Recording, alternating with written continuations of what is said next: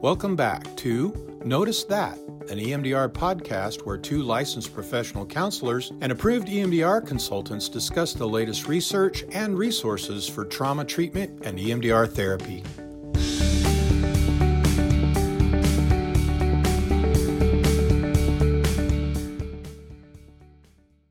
Welcome back to Notice That, an EMDR podcast. It is Jen and I uh, today in our studio. Well, it's my office. Almost studio. Almost studio. Yeah, like we're two weeks away. that's right. Super super close in our new building downtown Springfield, which is very exciting.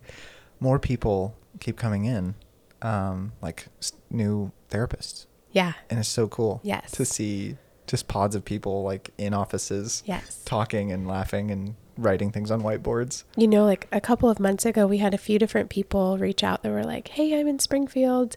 Any chance I could stop by and like see your center?" And we weren't moved in yet. Yeah. So if you are visiting Springfield, Missouri, by chance, send us an email. We would love to have you stop in, see Yeah, the place. come on by. Yeah, we would love that. Yes, and I can just see Ryan's face right now. Ryan would love to introduce you to our space. He's very proud so of it. So much. Yeah. Yes. Yeah. It's so cool. Um, but we are here today to kind of start a new series um, on the podcast uh, talking about case conceptualization. Um, we've um, been talking about SIP for a while now, um, since we kind of first started writing it, um, and the first time we trained it. But now we're going to kind of uh, just set the tone for the next few episodes, uh, which are specific to case conceptualization uh, in EMDR. Um, and that's really exciting. Um, both of us and everybody in our practice kind of just gets really excited when we start talking about this. Um, but before we do that, um, we wanted to talk about Patreon. Uh, which is an online community that we have um, where so much of our content lives and so much of our uh, invitation to community is. And so uh, that is Beyond Healing Center, uh, specific to Beyond Healing Center. And that is at patreon.com slash beyond healing center. And there are multiple tiers that you can select from to get involved at various different donation amounts. And that gets you access to different types of things um, at the the highest level that we have at $20 a month you're going to get access to um, all of the consultation calls that we have and we're recording those as well so those will be published to the patreon uh, database, and you will also get uh, different kind of promo things available to you. Also, different invitations to things. Kind of first run Mm-hmm. goes out to the Patreon members. Um, so yeah, we would really love for you guys to to continue to support us. Follow us on Instagram. All those things. Please come join our community and that. It's so great to get to connect with everybody and hear from you. We get a lot of wonderful messages through Patreon as well as our social media. Yeah. So find us and connect. Yeah, I saw mail going out to uh, Ireland and South Africa How fun. recently, which is cool. Stickers, probably. Stickers, yeah, stickers, decals, things like that, which Yes. you will get. So, very cool. So, case Okay. conceptualization. What is it? Yeah. Um, what do you feel like? I'm just curious, Jen, from your perspective as like a trainer, what it's like and to do a training on EMDR Mm-hmm. without being able to go like full fully into case conceptualization Yeah. theory. So, interestingly enough, last week we were in Oklahoma doing an EMDR basic training for five days. It was wonderful, Mm. um, but it was so different coming out of having just done several SIP trainings Right. that is Just- fully devoted to Yeah. case conceptualization, three whole days. Yeah. And then to talk about EMDR without that background. Yeah. And half of the people there have taken SIP and half of them had not. And so that was really interesting, just dynamic um, Yeah. amongst the group. Yeah. What were the questions like from the different type Yeah. of backgrounds? You know, it, it's a it's a difference between someone who doesn't have a strong case conceptualization approach, ask questions that are like the specifics, right? They want to know the details of should I have used that interweave or was there a different interweave or Hmm. oh man, maybe I should have gone back to the target instead of done another set or what uh, negative cognition, like getting really hung up on the specifics and the details. When we're looking at case conceptualization, we're saying let's zoom out completely. Yeah. Let's picture Out of the specifics. Map. Yeah. Yeah, the entire roadmap, and really start bringing the pieces together to to create the map to say where are we, where did we come from, and where do we need to go. Mm. Yeah. With that in mind. So you're th- you feel a difference then in somebody who doesn't have as strong of a case conceptualization theory as they get kind of down into the specifics. But for the people that do have a stronger, Mm-hmm. h- how do they ask questions? Like how did you experience that? you know and i'm also as i'm talking about this i'm reflecting on my own experience with it like because i was you know a consultant in emdr before really i had um, really solidifying how i conceptualize cases and Yeah. having language around that and so reflecting on the training but also my own experiences of um, getting lost in the details versus being able to almost read between the lines, um, pick up on pieces of the puzzle or of the map that make sense to say, okay, this explains what we need to be working on and having a greater sense of direction on what targets really matter. Yeah. So without it, man, there's just a list, especially in, you know, a highly traumatized individual, a list of so many targets that it can feel like just chasing the next rabbit Yep. and getting lost in the finite details of that one thing when instead having a more meaningful understanding of what targets actually have significance and then mm. even more so what resources have such power Yeah. Why they have power. Yes. Why they seem to sometimes be the therapy. yes Why and resources, resources. not being complex container Right. those are resources but that's not what i'm talking about here like what needs to be installed within their memory networks to counterbalance the impact of the trauma and give them a network for the traumatic experiences to be integrated into to make it more adaptive and to find healing Yes, I think back to that what is resourcing episode that we had uh, Mm-hmm. just a while back, and that that is so much more of what we're talking about. Not just here's a, a script for you to read that helps this person have a resource to turn to when they're dysregulated Right. or out of their window of tolerance or whatever. it's not just coping strategies Right, exactly. It's not affect. Yeah, it's it's not affect regulation.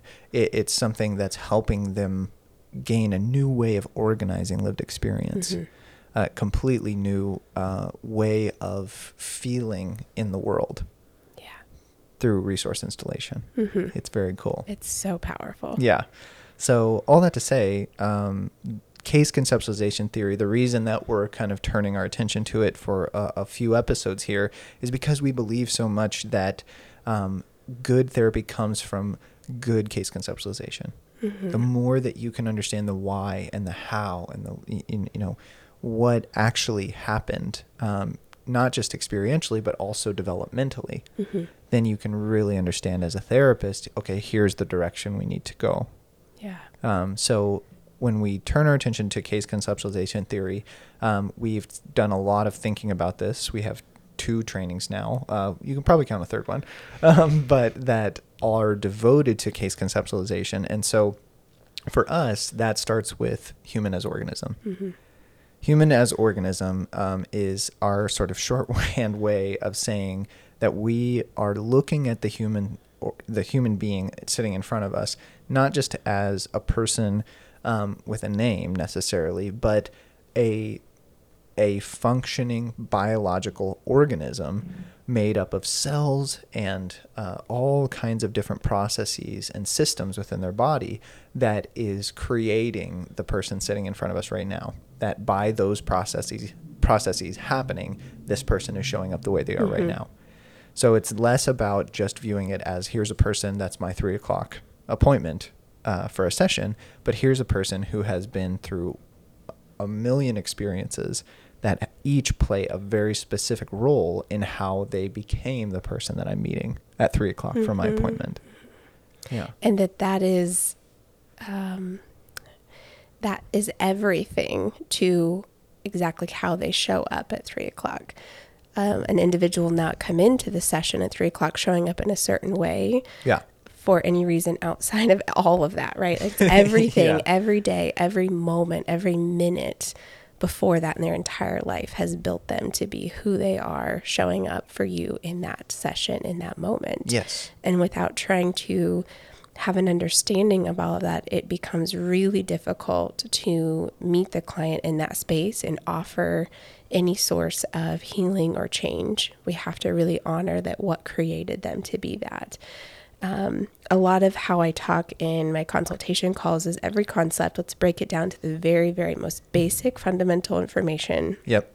And in this, we're talking about literally a human is an organism, the most basic pieces, and then build it up from there. And I think this podcast today will kind of take a similar structure. Yeah. Let's talk about human as organism and then how does it develop Right. from that point forward. Yeah, and really, it's a beautiful way, like Jen, what you're talking about of this scaffolding kind of mentality. It's a beautiful way to think because even human beings, we ourselves are made up of smaller processes all the way down to the smallest tiny little Yes. neuronal gap, which is just, you know, utterly tiny compared to this larger system that it is uh, just so vital in animating. And so when we talk about, you know, the human as organism, we're looking at biology. We're looking at the functioning of live cells in their relationship with other cells. And I know that this is like, wait, I thought we were talking about EMDR. Okay, hold on. We'll get there. we will get there because to even talk about EMDR, we're talking about how the mind works in organizing its experience and how that shows up in the present. You know, think about AIP, the past, present, future, and how it shows up in the present uh, is based on its experience in the past. So when we're looking at that, the reason we start talking about cells is because those cells in their functioning are shaped and created in time, in relationship, in experience. Mm-hmm. So when we talk about biological organisms, we're talking about a living thing that has organized parts and that those parts contribute to the functioning of a larger structure. We call those things humans, but in themselves, there are organs, there are uh, ways of, you know, there are systems in the body that are communicating between those organs uh, called different types of uh, nervous system. There's different ways that the body is communicating, and so we're zooming in to the human organism through that larger structure. So the basic tenets of what it means to be human is to react to stimuli, to reproduce, to grow and adapt and maintain that homeostatic balance. That all of our functioning is in service of maintaining balance. This promotes a really um, robust sense of resilience to a, any type of environment. It's amazing where what you can get used to. You know that saying. Um, it's amazing what you can get used to. yeah, that, that saying um, to me is just so so funny as a way of really capturing what um, human beings are going through each day and how you can adapt to pretty much anything. Yeah. If you're alive, you're adapting. I mean, think about what we're doing right now. Just surviving all of this with COVID and Yes, like, wow. And this just feels like normal. it just feels like normal now. It's amazing what we can get used to. Exactly. And that to me, that saying, it's so simple and so um, just ubiquitous, just across culture. But it, to me, it's really catching a, a glimpse of something so profound to the human experience, which is that you are such a resilient and strong and capable being in time. There are so many things that you can integrate and that you can adapt from or cope with um, you know, now turning our attention to trauma, speaking as an EMDR therapist, it's amazing to watch these people have gone through so much, do so much, that how resilient the organism is. And so that's why we pay attention to each uh, cell, even in our case conceptualization, because that cell, that that body, that mass of cells, uh, was shaped through experience, and um, as that uh, continues to shape experience, we change our functioning, we change Yeah. our organization, we change the way that our behavior um, actually emerges from within this body, this structure. And our mind is only one organ in Yes. that body that is responding to the stimuli of all the other organs, but it itself is uh, made up of cells, Yeah. made up of structures that are shaped through relationship. So when we start considering not only our clients in this way, but us as therapists in this way, it's revolutionary. It completely Oh, shifts and changes the way we're looking at the person in the seat across from us and the way that we're beginning to understand their makeup. If their energy is really big, right? If they have a lot of sympathetic energy, they're an anxious person.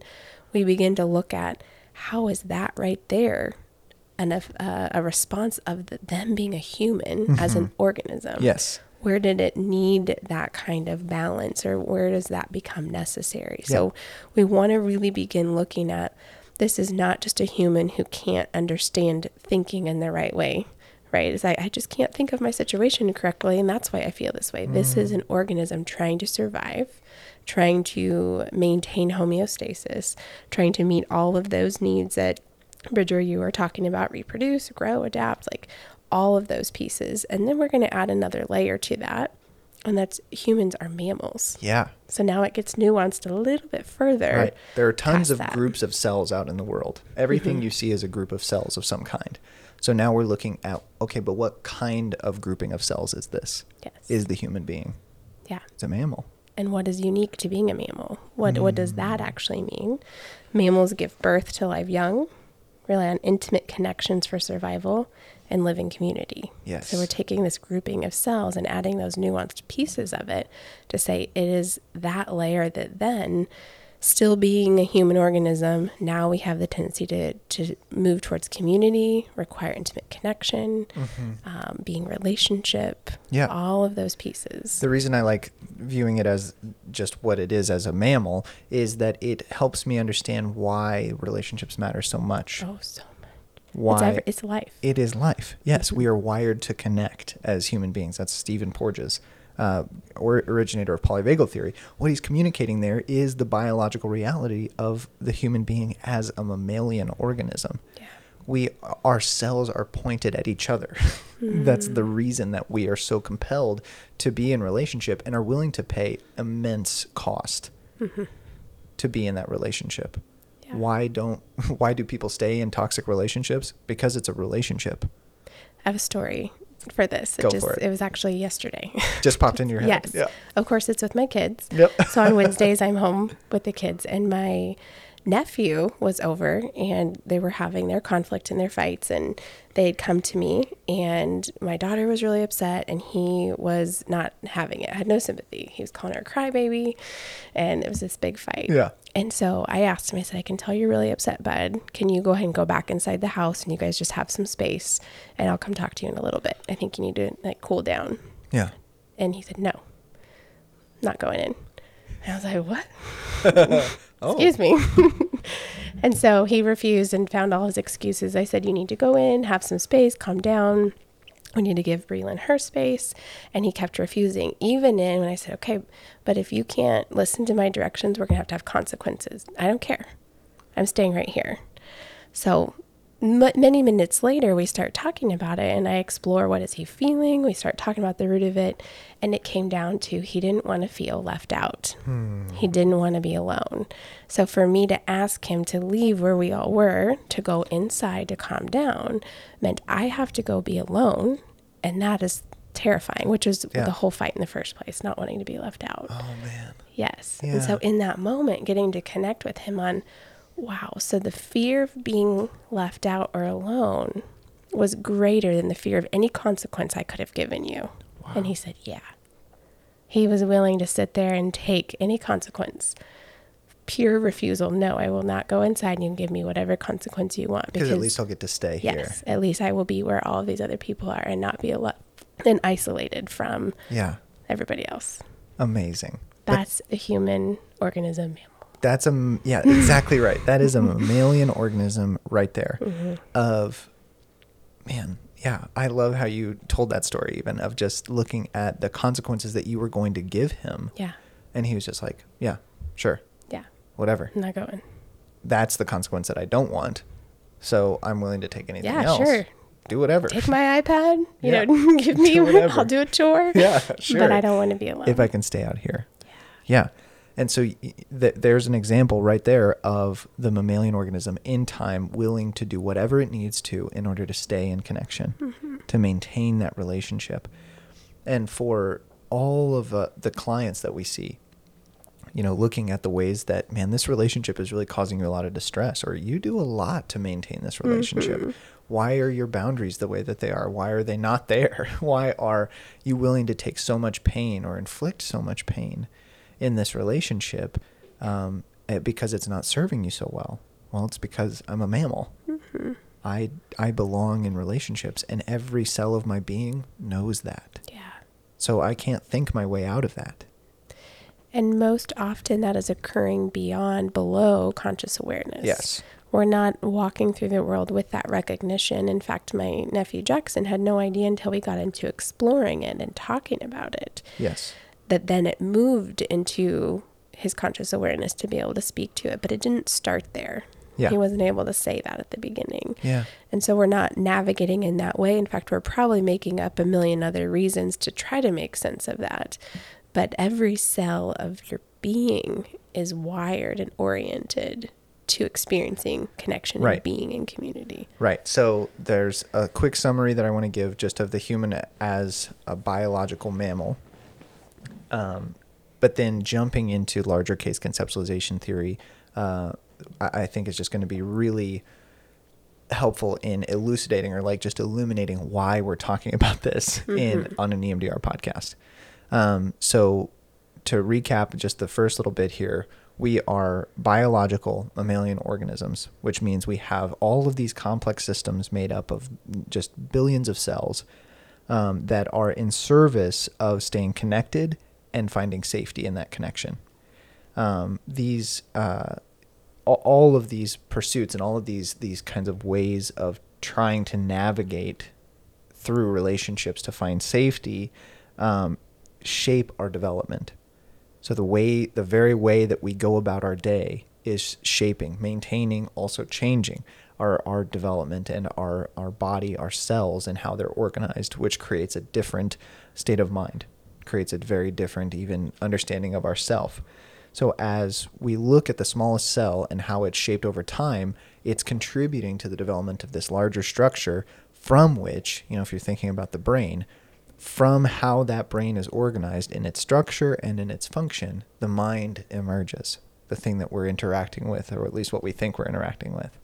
That concept of self and other comes from the organization of the structures, which is shaped over time in relationships.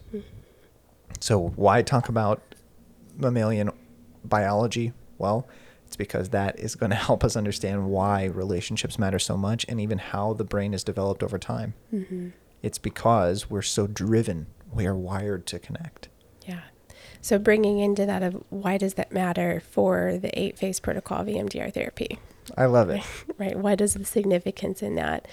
Through those lenses, through understanding that, it will begin to highlight what resources, relational resources, are absolutely critical before we can move into processing trauma and moving into an adaptive place in that. Like Yeah. we, it'll also begin to highlight what targets, what were the early relational trauma potentially in that that are really um, influencing the way someone is later processing other life experiences. Another quick example, I'll try not to share too many stories, but a client I just saw today, um, we have been working together for a long time on some major sexual trauma. And no matter how much we process this, it the hook is it always comes back to this shame experience, like this shame. And she can't bad. move past it. Like no matter what interweave I bring in or what other like float backs we do to find it. And as we float back, nothing's coming up because she has a great family, beautiful, you know, wonderful family, great friend support, all of this. And after working together for a long time, today I just asked her, I said, something in me just keeps coming back to your family. And the only reason is because when we're looking at, as we try to process these experiences of the sexual trauma and shame, it's not budging. Like I can't get it to shift. Mm-hmm. Then I start to ask, I wonder why this brain is oriented towards shame being the default. Yes. Why is the brain tipping towards shame rather than blame, rather than something else? Like it's oriented toward that. Therefore, how was it constructed? How was it developed and built with shame as a centerpiece of it? Right. And that goes back to early, early life experiences and just looking at that. And she has no huge, overt, explicit, you know, like this is huge trauma about that with her parents. They're good parents, but some pieces and threads in Even there. the subtlest yes. thing. Yeah. That she's never been able to actually put story to because one, if she starts to express it, people around her say, "But your family loves you and they do anything for you." They invalidate that experience. yes, which perpetuates her shame. Exactly. I shouldn't be bothered by this because Exactly. everyone's telling me. They're wonderful. hmm And they are. I think they really are great people, but there's pain in there for her. And yeah, something we talk about another in in uh, one of our trainings is that there's no. This isn't about finding the hero or the villain. This isn't about identifying a good or a bad. Um, this is about so much more than just identifying, um, like I said, the villain or the hero in the story. The parents of that person are not, um, we're not going back to try to find somebody to assign blame to. We're looking at, you know, the ways that maybe they were great parents, but what happened? Like, what were the ways that they would show up to, um, you know, you expressing your needs, to you saying, I have to go to the bathroom and you know this one car ride where that wasn't convenient for mom well that she did yell at me or she got impatient with me or Right. whatever that doesn't make her a bad mom she's got impatient and had that experience but it's because of the way that that whole situation went down that got stored in the brain as oh it's not okay for me to have my needs yeah, and then when i share my needs and it gets reacted to that's bad right. so i just need to hold this in Yeah. I need to not share my needs because they're going to be responded to negatively. And over time, as that's perpetuated, it the need itself becomes bad. Mm-hmm. The fact that I have needs at all Yep. becomes bad. Yep. And and with her in this, the the story around mom and dad started to crumble almost immediately. Oh wow! Yeah, And um, yeah, just started to crumble. But I could just see the flood of all of these moments of shame that were always excused through it's parenting. Of course, the parents are right, child is wrong, and Yeah. And the invalidation of those around. Of but we have a great family. Um, I just want to talk about this case now. oh yeah, I know. because these I are know. it's so frequent of for those especially any in any dismissive orientation um, in their mind of nope it was great yeah. it was awesome Yep. loved it the discrepancy between the story that's there and what the body is experiencing, how it's what the up. Mm-hmm. organism is experiencing and having to adapt to to survive. right Um, that's where the shame comes into play with her case conceptualization of all of this. Yeah. But it's through the recognition of all of this that you can sit with a case um, that really isn't that complex, right? In general, she's not on the top of my charts for she's complex not in cases. crisis she's not Right. yeah Oh yeah, she's Very very, well adjusted. Yes. But that's just okay, why was this these targets not moving? And to conceptualize back, I need more information. And to go back even earlier, we bring in these pieces and it feels so much more clear. Mm-hmm. And we have so much more information of now, ooh, here's the information we need to be processing. Right. Here are the resources she really needs. Yeah, I love this case as an example for kind of guiding our time today because it, it really highlights how, you know, that that organism, its primary task being connection and survival, was in dynamic, contextualized relationship with her parents up and throughout her life. And the story that was told was that we're good enough, like to stay together. This is a good relationship. Um, we know how to please one another, and we know how to maintain that balance that the organism is so um, just dependent on. But that comes at a cost. So we have to develop these what we call strategies to navigate those dynamics. I'm not going to share my need here because I know that it's going to create this reaction, Yeah. which is going to produce that type of uh, perception of me. Mm-hmm. And then I'm going to be treated in a way that I don't like to be treated. Yep. And That so I'm just going to tuck that away. potentially put me at risk of disconnection, Exactly. rejection, I- isolation from the group, the family. Yes, exactly. So my strategy is suppress affect, choose cognition, mm-hmm. which is the story that was given. Mom and dad love me. Everybody, everybody around me tells me how great my family is. Okay, that sounds good. I'll adopt that strategy and continue to invalidate my own experience, Yeah. which is I actually there are some times where I feel hurt. Yeah. My feelings are hurt. Mm-hmm. And the story that's being told is that that doesn't matter. Yeah. Maybe I don't matter. In session, her strategy three or four times showed up of, but I want you to know. Yeah, I don't I you to love my parents Yeah. and they love me. Yeah. It's so like, it's that still okay. like we have to keep the story of that. Yeah. Because if that's potentially yeah, challenged in any way, what could that mean? Because that's been the sur- that's been the strategy sur- for survival. That could mean something catastrophic. Yeah. Therefore, I will just repress the affect that I'm experiencing. Yeah. Rather than face whatever. You're saying could be. something that we talk about all the time, but the more consultation I do, the more I realize that people don't talk this way. And so I want to double down on something that you just said, which was that excuse making Mm-hmm. or that redirecting, that, um, you know, kind of reframing and making sure that you as a therapist don't have a negative view of my parents. Yep. Why is that important? Why is that happening? Why are they saying it that way right now? Why did it come up four times? and without a good case conceptualization theory, you just pass right by it. Yeah. Just be like, no, yeah, oh yeah, yeah, totally. yeah. No, I, you know, I feel the same way about mine or whatever. like you mm-hmm, might do to try to mm-hmm. attend to that feeling and that thing that they keep saying over and over again.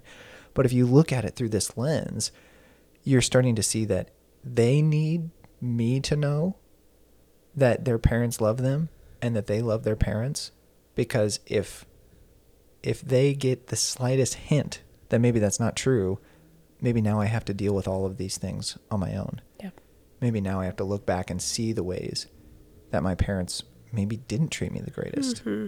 And again, this isn't about villain or hero. No. This is not all of a sudden making your parents out to be the worst people on the planet, but it's calling it what it is and mm-hmm. showing the ways that your system was invalidated mm-hmm. over time, which is why they're showing up with, I have a great job and now I have my own family and I'm still scared. Mm-hmm. I'm still not happy. I still don't like who I am, Yeah. even though I did everything that culture and my family said was right. Mm-hmm. Yeah. I think we could use this example as we continue to build upon Yeah. this concept of how it becomes more and more complex. And and the first or I guess the next layer in that is we take a human as an organism and bring them into relationship of any sort with another human organism. Yeah. Yeah. And I love thinking of it in my mind as like this and we use triangles when we represent Uh-huh. this for in our trainings, but you know, it's this mass of cells that are all shaped through their experience for a very specific purpose, safety and connection. And so they're willing to adopt all these strategies to please the other or to make balance happen in mm-hmm. between the two people. So not just a person standing next to a person, but really viewing each of those people as histories of strategy formation. Yes. Just tons of experience in each of those beings that has formed their their very way of moving through the world and now they're interfacing with another person who has gone through that exact same Yes. series of you know their own version but that same process of being shaped over time in experience. Yes. So in her case, the other humans would be her parents, right? Right.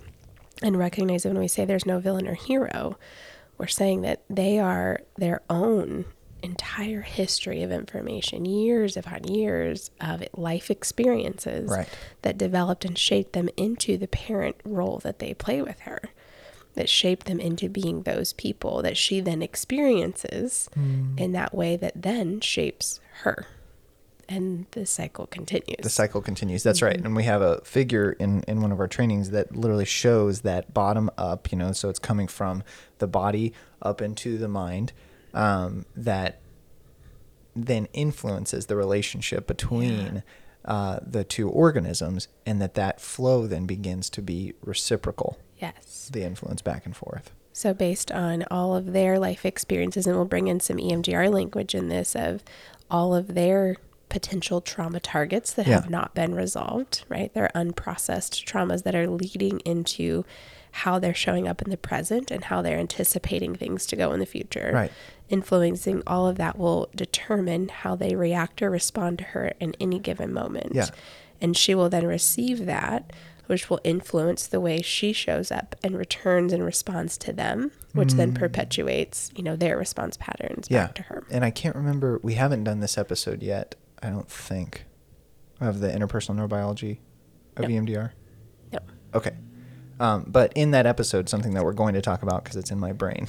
but The um, episode's already recorded in Bridger's brain. yeah, basically. I don't think we have. I don't think we have either. But um, the, you know, why a trauma target exists is because the system cannot cannot contextualize it in time in a way that is conducive to the primary tenets, which is safety and connection. It's not working.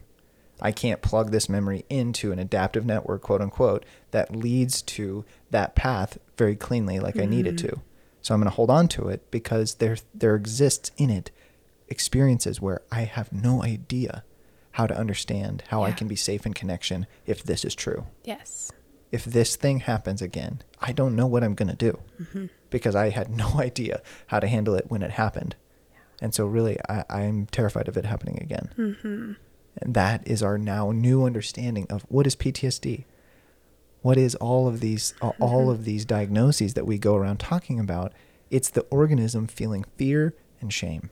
Mm-hmm. If you look at those two things, you can explain the entire DSM. Everything. You can- Everything. and you find that those things often almost and exclusively happen in relationship or it was the way the relationship evaluated the thing that was the problem mm-hmm. Mm-hmm. that was the real pain.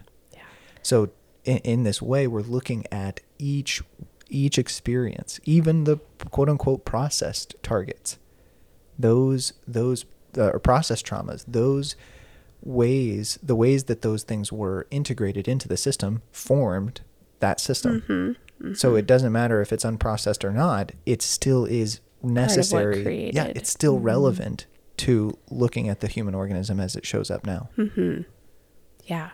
So when you have these two organisms in time, or these two humans interacting, they continue to influence the development and the shaping of each person's strategies and nervous system.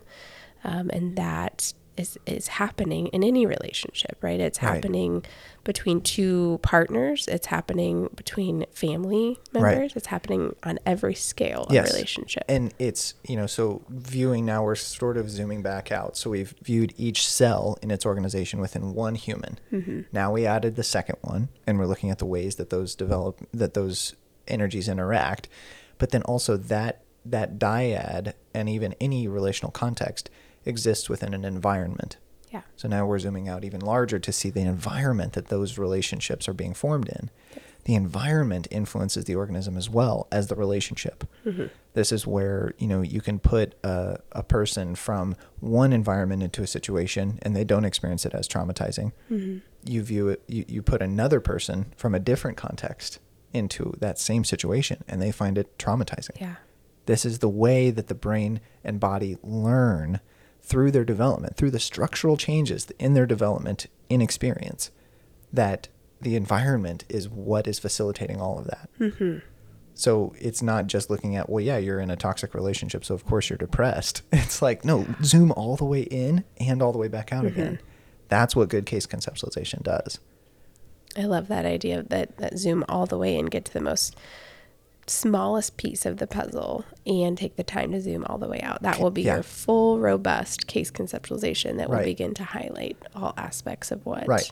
When we're saying zooming, we're talking about contextualizing that thing. So the smallest little organism, we're going to contextualize that in time, in in relationship. How that those cells are organized in the body is through relationship, through experience, and those relationships and experience happen in environments, in in relational dynamic contexts. And so to not view any one of those pieces mean you're, means you're not seeing the full picture. Mm-hmm. You're not looking at all of the experience that could be shaping and is shaping Yeah. that organism in time. Those environmental influences could be many, many different things. Oh, man. Home environment, um, School. school, socioeconomic status, Mhm. like what what type of resources do we even have available to us? Yeah. Culture. Culture's a big one. Absolutely. There's just so many that, um, you know, it more so this good case conceptualization theory comes from a humble and open posture Mm-hmm. of learning from, not directing towards or like not saying this is what's wrong with you and this is what you need to do, but really a posture of making meaning together, Yeah. making sense together. Yes. How do we posture ourselves towards one another? It's from a curious place, not a certain place, Mm-hmm. not a place with authoritative language, but a place of, I want to learn why the way that you are makes sense given where you came from and where you are Mhm. now.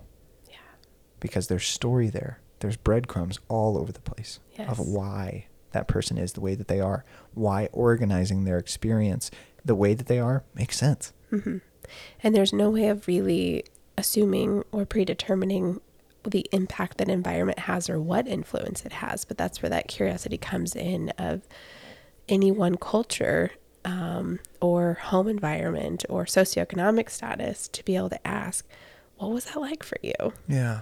How did you experience that? Yeah. What influenced that? What did you learn that you needed Yes. to navigate and survive that status, that culture, that home environment, that school environment, Yeah. any of those pieces? Just a lot of curiosity. Yeah, and I think it it's that posture that likely gave way to you discovering more about this case that you were Yeah. talking about. It's like why you were just mentioning like why can't this thing shift? Mm-hmm. Why can't we get any movement on this thing? And just following that curiosity, going back to the basics again of case conceptualization theory of like I really just keep coming back to your family. Yeah. I just wonder if we can be open about that together Yeah. of why that might be important Mm-hmm. in this. Yes. And how, yeah, without going too much down the rabbit trail, but how the story, again, like the, even in exploring the pieces of the influence that the environment has, she has her story over it, but tuning into how is her body showing up in it and what Yeah. am I feeling in that. Right. The story itself is like, I mean, I've asked her many times about her family Yeah. right and so staying curious about it is is not just accepting what the story is for them over it but also staying curious of what is their body expressing to you and what seems to be continuing to show up in the space around that topic Right. So it's not necessarily, or it's not just limited to what happened, but how did it happen? So mm-hmm. what were your experiences of your parents like? What, you know, what are some of the things that you would have gone through with them? And then looking at the specific how. The way I kind of talk about it with my clients is, you know, if we were to look back at a photo album of your life, that's one way of looking at this. But then what if we were able to click on one of the pictures and play that thing out? Hmm. How did it go? What were the dynamics that were unfolding in and between you two? And what did you know that you couldn't say? What did you know that was off limits? What did you know that, you know, I can't show up like this because it's going to create this reaction? Those are the things that I really want to process together in therapy because that is what is shaping and coming from the the human as an organism yeah it's not the the the qualitative uh, kind of overarching uh, labels that you're giving to a relationship. This is a good relationship. Right. No, I don't care about that. Like I know that you want me to think that it is, and I think that's awesome. Can I hear more of the how of the relationship? What do you know about that person? What's the relationship actually like? and and this is a common term that we'll use with EMDR of not what do you think about it Yeah. but like not on a head level, but on a gut level. What do Yeah. you feel about it? Mhm. And sometimes you can directly ask that and they can speak to that, or you can observe it often. So, not just the what happened or what kind of relationship, but exploring the how and the what does it feel like for them when they think about it, when they think about their relationship with their parents or the childhood or growing up in these certain ways or what the home environment was like, having them connect with what's the body expressing about that. Yeah, and that question again gets right into uh, the the biology of the human experience, which is that your body knows so much so much more than your head thinks. Like the things you think are themselves just emerging from what your body knows. Yes. Where is safety? What do I need to do to secure safety? Do I need to not share that I'm sad most of the time? Cool. Mm-hmm. I won't. I'll keep it in. Yeah. Do I need to try to hide how angry this person makes me because of the way I see them treat someone else, the way that they treat me? Mm-hmm. Then I'll hide it. The body is capable of infinite numbers of possibilities of strategy Mm-hmm. in order to secure safety in connection. And it's always being shaped Always. and developed, and change shifts are always happening, Yes. Constantly. always Constantly. adapting. Yes. Okay, so the the other piece we wanted to add into this is the influence of trauma, which I feel like we've kind of In spoke to that throughout. yeah. But adding that in, Mm. if we've got human as an organism, two humans coming into interaction or relationship, the influences of the environment on that, and then the influences of trauma. Yeah. I had a consultee tell me that they were sharing about somatic integration and processing, SIP, with uh, one of their other uh, sort of mentors. And the mentor gave caution to them for not getting too concerned with trauma. Don't look just at trauma because it's actually, and hold on, Jen, I know you're getting fired up, but I want you to hear this because Okay, I'm listening. and I'll even say something more provocative to you, which is that we don't actually care about trauma by itself. Okay. It's the way trauma shapes the organism that we care about. Yes. Okay. Okay. Yes, because that's what this person said. They said, don't get too wrapped up into uh, focusing too much on trauma, because really it's about organizing experience and why experience is organized the way that it is.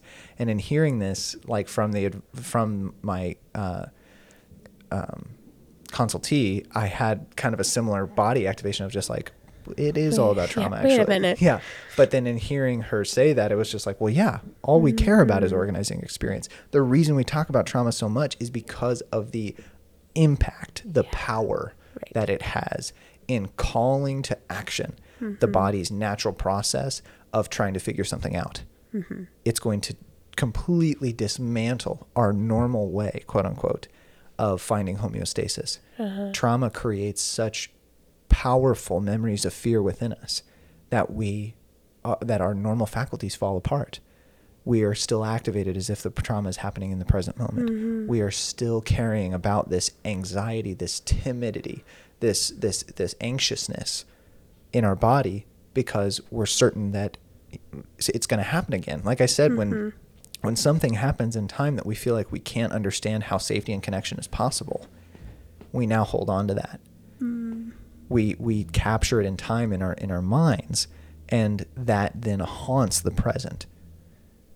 It brings about this sense of I can't function because I can't understand how safety and connection is possible if this traumatic experience could happen again. Mm-hmm.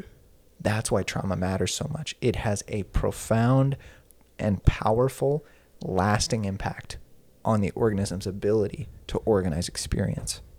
We can't understand that safety and connection is possible if trauma exists in the world. If we know, if we have a personal knowledge of trauma in our system, in our body, the way it shaped us, that is going to be that unprocessed trauma that we are, care so much about as EMDR therapists. But even when it is quote unquote resolved or processed, the body still knows. The body still knows that trauma exists in the world. Mm-hmm. Mm-hmm. It still knows that there are threats to my safety and connection around each corner. Yeah. It would be unsafe if it yeah. didn't. So I saw a lot of curious Yeah, face. I'm, I'm- curious what your My I'm absolutely assimilating, integrating that information in my head. Yeah. And um that's really powerful. I would like to know who your consultee was. That's amazing. yeah. Um, No, but I think what what is just coming up is like, of course, of course, but not having those words to express it when we talk about resourcing is just as critical Yeah. as trauma processing. That is That's speaking why. to that directly Yes. of the the significance and importance in the resourcing is because it also helps to organize experience That's right. just as much as resolving the trauma helps to you know allow the system to Right. reorganize the experience And it was beautiful to get to share that explanation with that consultee because they initially were kind of like hurt by that comment by their their other mentor. Hmm. They were just like, oh, like dang it, somebody doesn't understand. And for me to be able to just connect with them and say like, no, Yeah. yes, actually. Yeah. But we're bringing in a vital piece yes of understanding how how experiences are organized because trauma is one of the most impactful experiences that we can go through as human Yeah. organisms because of our inability to understand again how safety and connection is possible if Right. this dynamic is possible also Yeah. those things are incongruent in my mind Trauma puts a huge wrench in the system's ability to organize it in an adaptive manner. right Um, that's the interpersonal neurobiology of trauma right there Mm-hmm. that's why the mind cares so much about trauma Mm-hmm. and that's why for some people an experience can be completely integrated without a traumatized somatic experience but then for somebody else that exact same experience is more traumatizing Mm-hmm. that that right there for some reason that person experienced whatever it was as nope i can still find safety and connection with this in my universe Yeah. but for the other person it got in the way it said no if this is true if this thing can happen safety and connection is impossible Yep. or maybe um, very much under threat Mm-hmm. and so i need to worry about this i really do Need to really develop some very incredible strategies. Yep, exactly. Yeah. Yeah. So I hope that this was uh, informative to you as listeners of um, why case conceptualization theory matters so much and why viewing it at the very finite, smallest part as human as organism is Mm-hmm. so necessary. And in SIP, we talk about this for over two or three hours just on human organism alone, and then we reference it for three days. Yes. and then in SIP2, we add a whole new layer. So speaking So of that, exciting. we have trainings coming up. We do have trainings. We have several trainings coming up, and our first training coming up is in Springfield. It's an EMDR basic training, and I know a lot of you listening already are trained in EMDR, but if you're not and interested, or if you have a colleague, um, a friend, someone you know that's looking to get trained, that's already a therapist, but would like to have EMDR as um, another skill set, we will be here in Springfield at our new center September 16th through the 20th. And you can find the registration. Uh, I believe it's on the website, but I would encourage you just to reach out via email at training at beyondhealingcenter.com and let us know that you're interested, and we'll get you all the information for that. We also have a couple of um, SIP trainings coming up, which is more in depth, three days on case conceptualization. And that is the next one that we have is in Tulsa, Oklahoma. That will be offered as a hybrid. So you can join us virtually if you want to stay there at home or at your office and join us via Zoom. That will be October 7th through the 9th, and that is three full days. Um, we have a SIP 2 training. So if you have already taken the SIP 1 training and you're listening and would be interested in taking that next level, one, you will probably hear from us via our newsletter. Um, but just in case, we'll be doing that October 5th through the 7th. Okay. Thank you guys so much for joining us. We're going to continue kind of in this series on case conceptualization for the next few episodes. Yes. So we're excited to So dive excited. in even more in depth. Yes. So take care and we'll talk again soon. Thanks for listening to Notice That, an EMDR podcast. We hope something you've heard today will help you help your clients. Find our latest episode and more on our Facebook page or on our website, emdr podcast.com. And don't forget to add us to your RSS feed or follow us on iTunes, Spotify, or Stitcher so that you don't miss an episode. Please email questions and comments to Notice That at emdr podcast.com. From all of us here at Notice That, see you next time.